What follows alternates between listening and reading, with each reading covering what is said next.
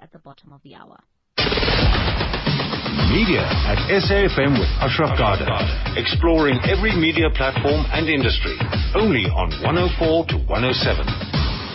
So Sunday morning, 8 to 10, which is like right now, your two hour masterclass in media and brand communication starts now. My name is Ashraf Garda. Welcome to the show. And uh, there are many ways you can just listen in. One is just simply listening passively, uh, although it can never be passive. If you listen to the show, I think it's active because your mind's active, right? But you can play a bigger role, one by engaging me by calling in to 0891104207. And as per always, calling relevant to the subject at that moment. If the subject's gone, you we move on, right? And if you do call in short, sharp calls, please. 0891 Nine one one zero four two zero seven. You can SMS, always welcome, 347011. While you're doing that, what about your, your, your pick for brand win of the weekend, brand fail? Just think about it. Could be, uh, well, wherever. You know, big debate about uh, Donald Trump, brand win, brand fail. You can talk about that as well. Absolutely welcome to that. But also, you can tweet me. And if you're tweeting, it's to two Twitter handles. Ashraf Garda is one. That's my personal one. And the other is SFM Radio. Do use, however, do use hashtag media show. So we pick up a trend of discussion all throughout the morning. It's easier for you to find who's saying what about the show even well after the show. Love it if you in fact tweet the guest directly, like verbatim. I'll certainly retweet that um, ASAP. So much indeed to talk about in the next two hours, including Brian Mofokeng, by the way, the soccer commentator. We'll have our eye on him. You know, where did he all start with with with commentating? I'm really wonderful. I don't actually know. We'll find out later on.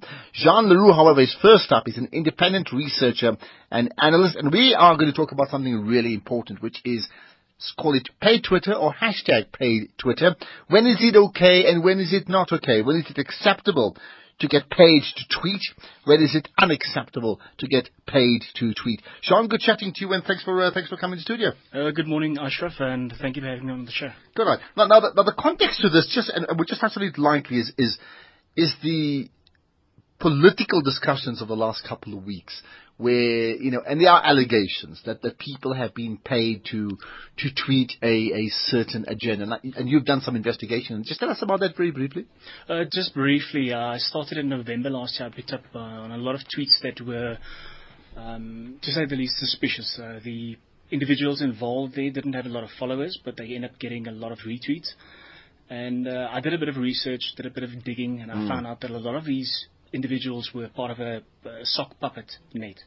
Uh, now, basically, that's an individual account in the control of a number of other accounts, and then as they would retweet, you know, uh, one discussion, it would get retweeted 30, 40, 50 times, even in cases. And uh, what this basically ended up doing is creating this this uh, narrative or creating this impression that there's a support for a certain narrative. Mm-hmm. And it was quite interesting after digging through it, seeing what they are being retweeted. It's very clear that they were pushing a certain agenda at the end of the day.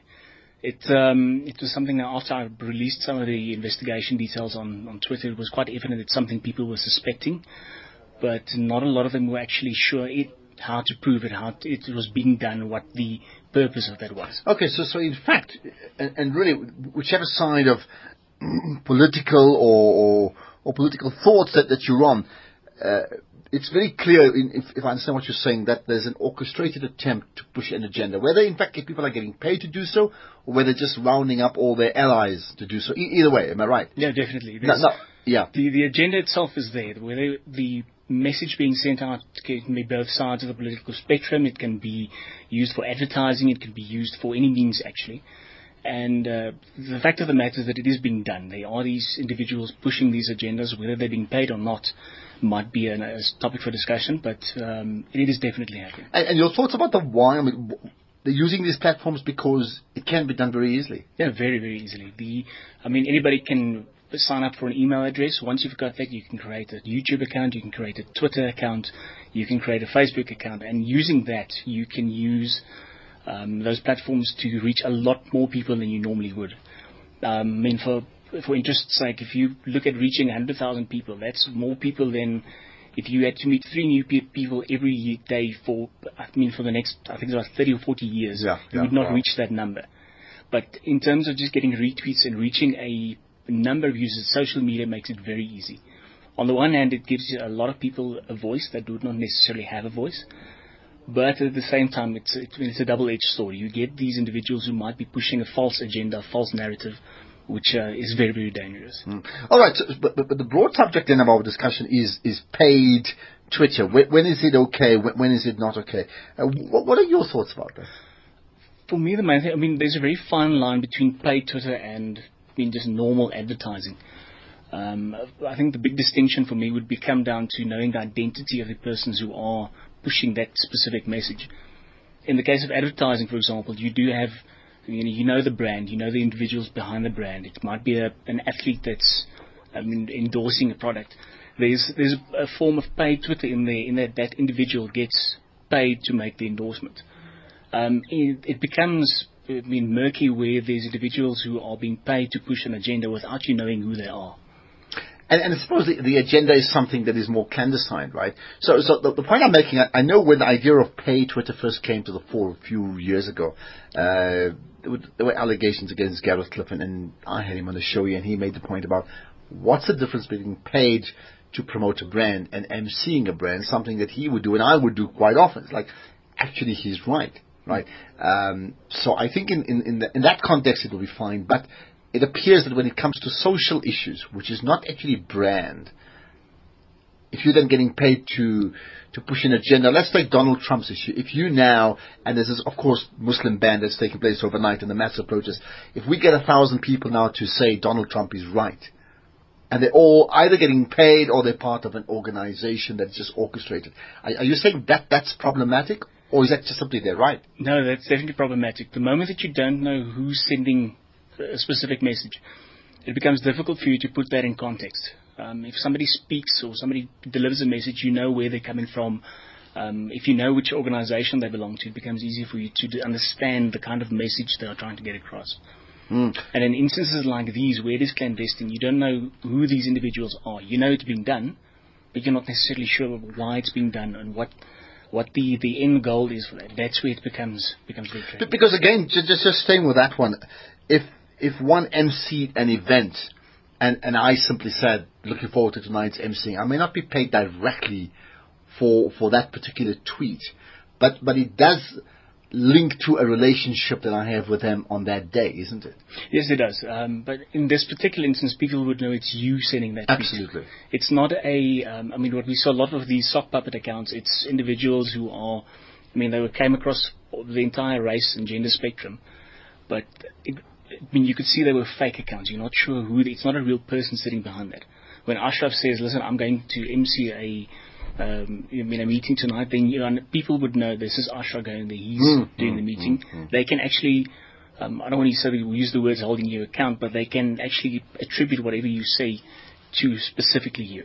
So, so the key then is is authenticity. That means exactly. the the verifying that the people who say they're doing what they're doing can be called to account if you disagree with them to say, actually, I know that person. The, the, the, bigger problem would be false people who, as you said, they're actually fictitious. Exactly, yes. It's, it's difficult to understand where they're coming from. Uh, I mean, my first reaction to be would be, why are you trying to hide your identity? Why are you, um, I mean, tweeting as a black person? Why are you tweeting as a white person? why are you trying to hide who you are while you are setting out this message? There has to be something that you're trying to hide. And just going back to in terms of the research that you have done in terms of page, Twitter. What else did you did you uncover? Um, one of the interesting things that I found with this is there's, there seems to be these clusters. So they would have a single controlling account that would have 30 or 40 linked accounts to that. And what they would then do is they would actually find specific messages, even if it would be, uh, I mean, in the one instance, there was a user that had about three followers, but he ended up getting about, I think, 50 retweets and, wow. and 70 likes. So it's, it's very disproportionate. It's not like they are um, you know, actively following individuals and then retweeting. They're actually going out there and looking and finding these tweets to, to and find. So it's, um, it was quite interesting to see that, and the fact that they are, you know, they did tend to stick to timelines as well. So you'd see over weekends the, the activity would drop down, over the festive period it dropped down. So it's quite interesting to see that they do maintain their normal normal schedules as well. Mm. All right. So, uh, by, by, the way, welcome your thoughts. Uh, I see one or two people tried to call, but we've lost you. Do call back right away. 0891 104207. Paid Twitter. When, when is it okay? When is it not? When is it okay to tweet and get paid to tweet? When is it not okay to tweet? In, uh, and, and then not get paid and still tweet anyway? And what about those who don't necessarily get paid, but they certainly are part of an orchestrated attempt to push an agenda? All those people are people who are known. Then you get, and this is the, the other part, that uh, fictitious names, fictitious accounts are created um, simply to, to show up a big following and guarantee a whole lot of retweets, which, which really in simple terms means more people actually reading that message. Is that all okay um, to push a certain agenda, which whether you think it's a good agenda or not is really not up for discussion. Is it okay to do so if by and large those people cannot be verified whatsoever? Welcome your thoughts, by the way, 0891104207. Otherwise, tweet using hashtag um, Afternoon Talk. I see Babes We Petition, certainly tweeting or retweeting, so that's uh, acknowledged. Uh, but, but keep on going. The hashtag Afternoon, uh, um, sorry, a media show, right? W- what then? Um, Jean Le Roux, of course, is my guest. He's an independent researcher and analyst who's done great studies on that. So, so what's the difference between that then and the paid brand tweeting? And I'm talking about people like Webfluential. I don't know if you followed them, where, where they would ex- they they have a listing of people that uh, that can be contacted if you actually legally want to get them to market your brand. Uh, again, in, in cases like those, there is a in an entity involved. There's somebody that you can hold account. There's somebody that you can actually I mean, there's a personality behind the, the, the actual tweets. Um, in the cases of these anonymous or fictitious uh, uh, Twitter accounts that are making the tweets, it's, it's very difficult for you to actually understand who's sending out the message. Um, with platforms like Webfluential, you've got a uh, you know presenter, a celebrity, somebody that's being approached to send out the message because they are who they are. And it's unfortunately not the case with these fake accounts. They are purely there to I mean, shore up an agenda. They're there to to create this perception that there's support for a narrative, mm. which is but, but, but when they do, so so just to confirm, Web Webfluential is one of them. It's very much the South African-based one, where they put a price to your tweets. And I can tell you now, you can check out mine. Mine is pegged at about five thousand rand a tweet. That's what they valued my cost uh, of influence in terms of tweets. Others could be fifty thousand. That's another whole debate completely, right? Um, um, but, but but here's the point from a listener point of view.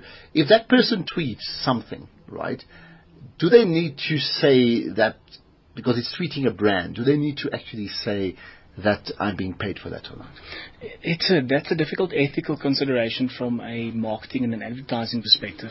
Um, I mean, you would expect people to disclose that they're being paid to endorse a product. Um, especially in cases where they haven't used it as well. So if, if you get requested to tweet for a specific product where you as the marketer knows that you haven't used that, I would definitely suggest that it be disclosed at the end of the day. Um, it, it, helps the public as well to make informed decisions. So, do you have any idea if people do disclose it? I, I don't think so. I've I, personally I haven't seen anybody do it. Because you wouldn't get, for example, you see you see tweets and it says sponsor tweet, and you know that's an advert. Because this, what we're talking about, is not an advert; advert it's, the endorsement. And I haven't seen one person in the world, in fact, saying, you know, uh, had a great time or, or, or, or buy the new Coca-Cola brand. I just love this particular one. And, and then there's a, there's a disclaimer at the bottom saying this tweet has been paid, paid for, for, or whatever. Um, I, I, know in the blogging space there's quite a lot of um, disclosure there. A lot of people using these affiliate programs um, to um, to make money off e- e-commerce websites. They would normally disclose that they are being paid. They will be getting a commission or a contribution for you know selling a, a particular product.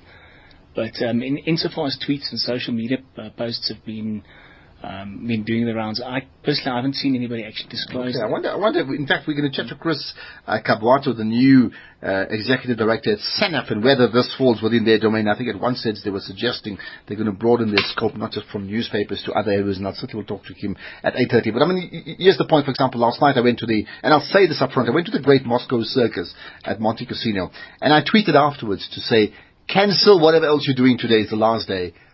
Go and watch it. And I'm not getting paid to do that. I was invited, but I had a superb time. But I would not say that only because I was invited. If it was rubbish, I would say, or, I would either say nothing, or I would I would say it's rubbish. But the, the fact that I went up front to say, cancel your other work, go and watch this. It is that good. Um, that's okay. Yeah, but in a case like that, you're being sincere. It's a I mean, it's your sincere opinion. I'm getting the message out there. I really like this. I really endorse this product. I mean, from a personal point of view. Mm-hmm. Um, but when you start getting paid to do something similar, say for example, you were invited, you went there, but in addition to that, you were being, you know, asked and paid to to, to retweet that specific um, message out there. Um, I mean, in a case like that, I mean, it would have been ethical of you to say, listen, I have been paid, but I did enjoy it. Or um, I'm being paid to say, listen, go to the Moscow Circus. You will enjoy it. I haven't been there myself. Yeah, but, yeah, yeah. uh, well, you have a chance to go. A few hours to go anyway, right? Talking about uh, paid tweets, when is it okay? When is it not okay? And what your thoughts are? Jean Le Roux with me. He's an independent researcher and analyst. Uh, if you do tweet, it's hashtag media show. Now, now, on the basis of, of your research, right, uh, that you first put out in October, and I think you were saying off here, it's centered around around the Guptas, right, specifically, and then of course the last few days around uh, around uh, the ANC, if, if I can understand that right. Not necessarily saying it's then uh, tweets purporting to be supporters, and then to get the, the language right here, right.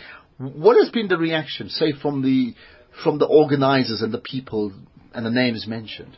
Um, I I must say there was quite little reaction from, from them. I expected quite a lot more fallout after disclosing the research. Um, when I did this, um, I did it from the viewpoint that I need to make sure that everything is being done objective. I've, if I do make a statement, considering the volatility at, this, at the, Mm, the situation at the time, it has to be something I can back up uh, with hard, verifiable facts. And um, I, I mean that might be the the reason as well why there wasn't a lot of you know backlash to to what I did disclose because there, there wasn't a lot to counter on the way that I did the investigation. Um, the more recent tweet was actually, strange enough, uh, it, it's actually centered a, a lot more around fake news. Um, I became aware of the, the latest uh, iteration of the um, of this whole saga when uh, some of the more popular news and um, media houses they actually had cloned accounts. Which Of, of la- last week, that was. Yes, I Exactly. So you'd that. Yeah. I mean, some of the, the popular radio stations had a, a fake account, and just looking at the account, it had the same logo, it had the same bio entry, it had the same um, heading picture. But once you look at the retweets and you look at the messages being conveyed, you very quickly became aware that this is not, I mean, this is not the usual account that you you would follow and you'd look at. And um, that was actually quite interesting to see the way that it, that it basically changed from the previous um, iteration where it was just fake accounts retweeting the message, all the way through to one where there's actually now an active um, I mean, creation of false accounts spreading the false news now instead of just retweeting. It. Well, you see, you, you, here's the point in with regard to to the second incident of the last, uh, well, well, well, the fake news one in terms of fake sites. I mean, I saw the Sunday Times one. I think it was with, with about Ferial Haffajee with two S's, and, and I think there was something about 702. I'm not too certain. Uh, there was something about Alec Hogg. There were a couple of people, right? But but but the bottom line to that is we don't know who's done that, right? No, unfortunately not. Um, the, the way that social media networks work is they try and protect the privacy of the, the individuals behind the accounts. Um, it's one of the reasons why a lot of people feel safe to use social media is because they're, they've got relative you know, an- anonymity outside their social networks.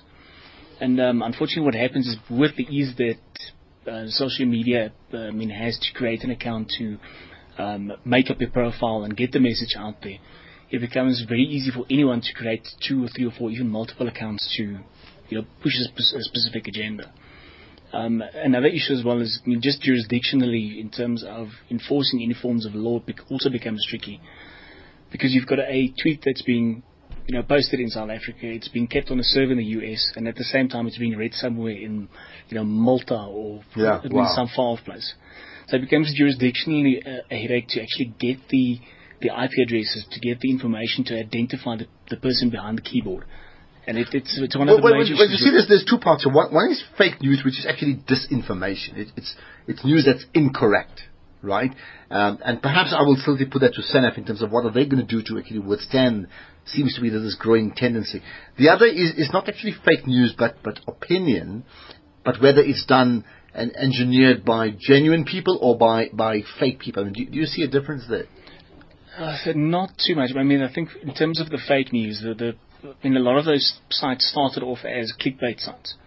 So they would put up a very controversial headline, get people to click on it. Um, I mean, just earlier this week there was a, um, a I think it was by the Huffington Post. They ran an article with a clickbait headline, exactly the same as you'd find on a fake news site. And it was interesting to see the comments, um, you know, on Twitter after they shared that that specific article. It was clear that a lot of people didn't actually read the, the article. They looked at the headline. They said, "Ach no, this is a fake news story." Whereas if you actually read the article, it would say, listen, you clicked on this because it looked like a fake news story, and this is exactly how it works. Um, with regards to the opinion pieces, where you get the um, individuals, you know, you know, pushing an agenda, whether they're paid or not, um, it be, because it becomes tricky. You need to know who's sending out that message. If it's a, somebody that you know, somebody that you know is linked to a specific organization, a specific individual, it becomes a lot easier for you to put that message into a context that you can understand and, I mean, work work around. Mm. And, and, then, and then, you know, just, just to wrap up uh, with a few minutes to go around, uh, not so much the fake news, but, but the news that we had about this orchestrated campaign from the, and its allegations mm. on behalf of the ANC against um, the DA and the EFF. Um, uh, you, you investigated that as well, right? Um, no, not, not you didn't do that specifically, no. Okay. Um, I mean, it wouldn't surprise me to find that a lot of the political part- parties have got something, you know, some form of social media um, element in place. It would, I mean, it would be responsible of them not to make use of it. It's quite a powerful tool. It's something they can use and it, they should use. Um, I think in this specific case, with the allegations regarding the ANC in the war room, it was, I mean, the timing of it was such that, I mean, it just caught the attention of people. There, nothing's been proven yet. But I mean, with the Patriot saga coming from last year now spilling over into this year, the all of the the political scenario that it's taking place in, um, I mean, it's something that will draw attention. People would be keeping an eye out for that, and that's actually what you need from from the public is just keeping an eye out, making sure that you're responsible when you share, when you retweet, mm-hmm. um, being critical of the messages that you are receiving out. But I mean, here's the point that I'm looking at a topical thing about that Trump Muslim ban uh, as of two days ago, and the massive protest last night at, at JFK Airport in, in New York, right? The point is to, to get all those people there to protest at the airports against Trump's decision or executive order. You've had to tell people, you've had to, you had to rally support. What's the difference between rallying support privately to say, come on, let's actually get to the airport versus rallying support on Twitter? So you, so a, a legitimate person, and this is the key difference, would, would put out a tweet about another political party or their own, right? So either positive or negative and say, come on, let's all support this particular issue. Uh, in essence, is it not the same thing? It's an echo chamber that comes up and people rallying for support in a very different way. But no, it's, it's, exactly the same, thing. It's exactly the same thing. You've uh, you've basically replaced the soapbox with a cell phone screen.